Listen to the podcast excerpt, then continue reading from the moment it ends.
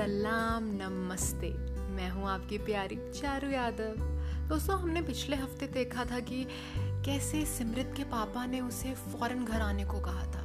आखिर क्या वजह रही होगी उसे यूँ घर बुलाने की? और वो कौन सी वीडियो है जिसका ज़िक्र बार बार सिमरत कर रही थी? इन सारे राजों की पोटली आज हम इस एपिसोड में खोलेंगे। मेरी दुनिया पार्ट टू तो चलिए शुरू करते हैं ये सफ़र।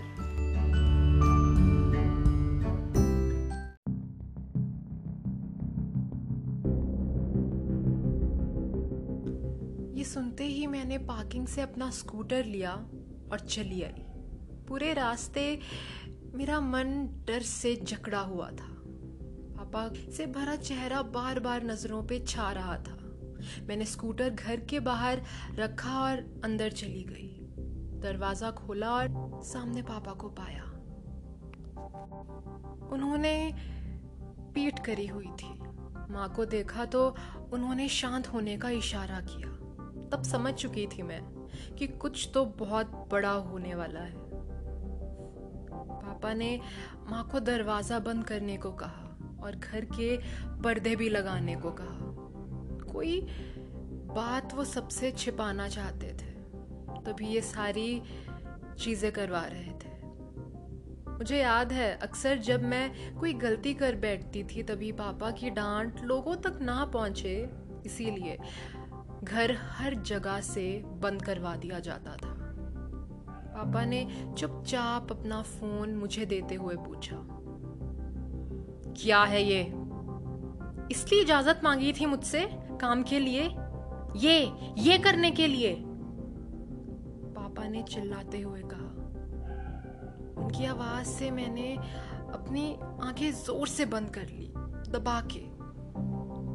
मैंने ये चीख सुनने की पूरी तैयारी कर रखी थी।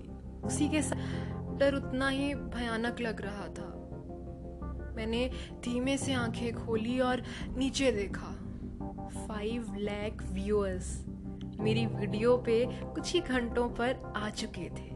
ये वीडियो मेरी ज़िंदगी का पहला काम था, जो मैं बचपन से करना चाहती थी। तभी पापा ने और चिल्लाते हुए कहा, कल से तुम्हारा इस काम में जाना बंद। तुम घर से बाहर नहीं जाओगी, सिमरत। पर पापा, वो तो शर्मा जी ने मुझे ये वीडियो आज ऑफ़िस में दिखाई, वरना मैं तो कभी तुम्हें पहचान ही नहीं पाता। पापा ने मेरी बात को काटते हुए कहा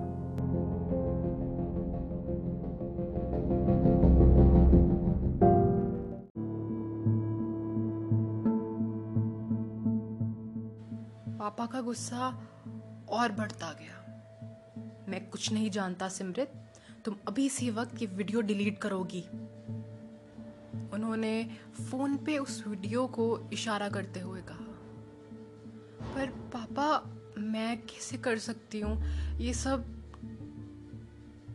टेक्निकल टीम चेक करती है। मैं तो बस एक एक्टर हूँ। मैंने हड़बड़ाहट में अपनी बात रखते हुए कहा।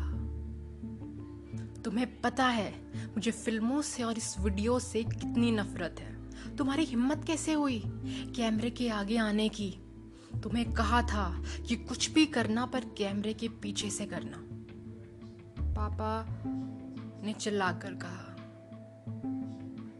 वो समझते थे कि अच्छे घरों की लड़कियाँ फ़िल्मों की दुनिया से दूर रहा करती हैं। उन्हें ना ही फ़िल्में पसंद थी और ना ही उनमें काम करने वाले लोग। उन्होंने बचपन से हर वो कोशिशें की थी जिससे मेरा ध्यान गलती से भी इस दुनिया पे ना पड़े। पर ये गलती मैंने अपनी मर्ज़ी से चुनी थी। या यूँ समझ लीजिए इस गलती ने मुझे चुना था लाखों में।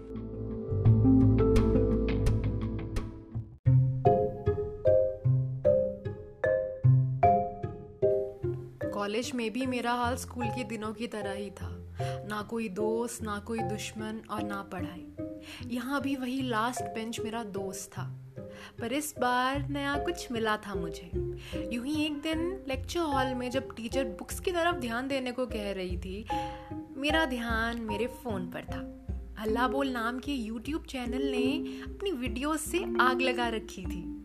मैंने एक एक करके वीडियोस देखना शुरू किया। और खुद को रोकना मुश्किल हो गया। ये चैनल अलग अलग वीडियोस और वेब सीरीज़ के लिए फ़ेमस था।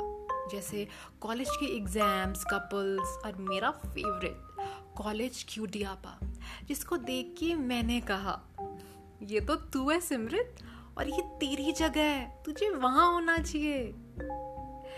यूट्यूब का नया नया शौक मुझे भी चढ़ा था। मैं इस शौक में ही नहीं, बल्कि इसे अपनी ज़िंदगी में भी लाना चाहती थी। उस दिन घर आते ही मेरा मन चाहकर भी शांत नहीं हुआ। उसकी घड़ी वहीं अटकी हुई थी, उन वीडियोस में। रात डेढ़ बजे मूवीज़ देख ली, पर आँखों को दूर दूर तक चैन नहीं मिला, और नींद कहीं गायब थी जैसे। बस एक सवाल था, शुरुआत कहाँ और कैसे करूँ?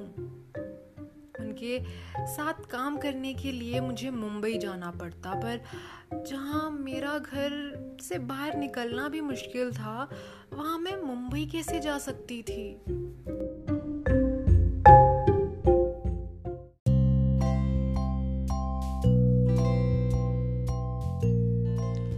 इस सवाल ने मुझे हार मान लेने को मजबूर कर दिया था, लेकिन तभी मैंने सोचा अगर मैं मुंबई नहीं जा सकती तो मुंबई को अपने फेसबुक पर तो ला सकती हूँ।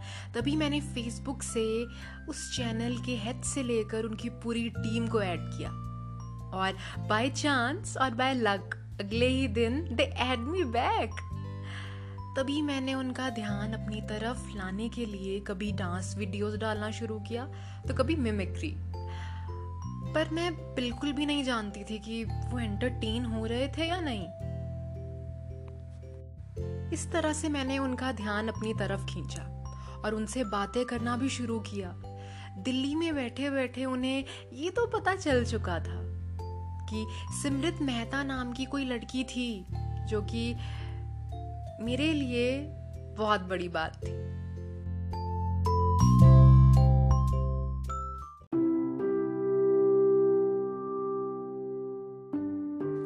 इसी तरह कॉलेज के तीन साल भी चले गए।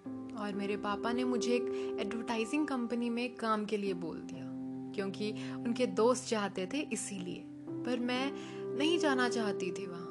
पर लड़कियों को बोलने की इजाज़त कहाँ थी हमारे घर में? तो हामी भरनी पड़ी। मैं दो हफ़्ते के लिए वहाँ गई, क्योंकि इससे ज़्यादा समय मैं उस काम को देना नहीं चाहती थी। ऑफ़िस के पहले ही दिन मैं समझ चुकी थी कि सिमरत यहाँ ज़्यादा दिन बिताना खतरे से खाली नहीं है। मेरा वहाँ भी काम से ज़्यादा ध्यान यूट्यूब पर होता था और फिर से वही मन वाली आवाज़ मुझे घेर लिया करती थी और चिल्ला चिल्ला के कहा करती थी, मुझे भी यही करना है। दो हफ़्ते बाद फिर से वही शीशे वाली सिमरत जाग उठी, जो अपने सपने को जीना चाहती थी। जो इस एडवर्टाइजिंग कंपनी से पीछा छुड़ाना चाहती थी। मैं उसी जगह अटकी ना रह जाऊँ, इसीलिए मैंने अनुनाब सर को channel head of Halla Bol को मैसेज किया। I really want to work with you people या मैं क्या करूँ? और मैंने सेंड दबा दिया। ये पता होते भी कि जवाब क्या होगा। अगर मुझे काम चाहिए था तो मुंबई जाना पड़ेगा। पर मैं अपनी फैमिली को कैसे समझाती? और मेरी फैमिली मुझे कैसे समझती? पर अगली सुबह जब मैंने रिप्लाई देखा तो मेरी आँखें खुली की खुली रह गई, हैरानी से।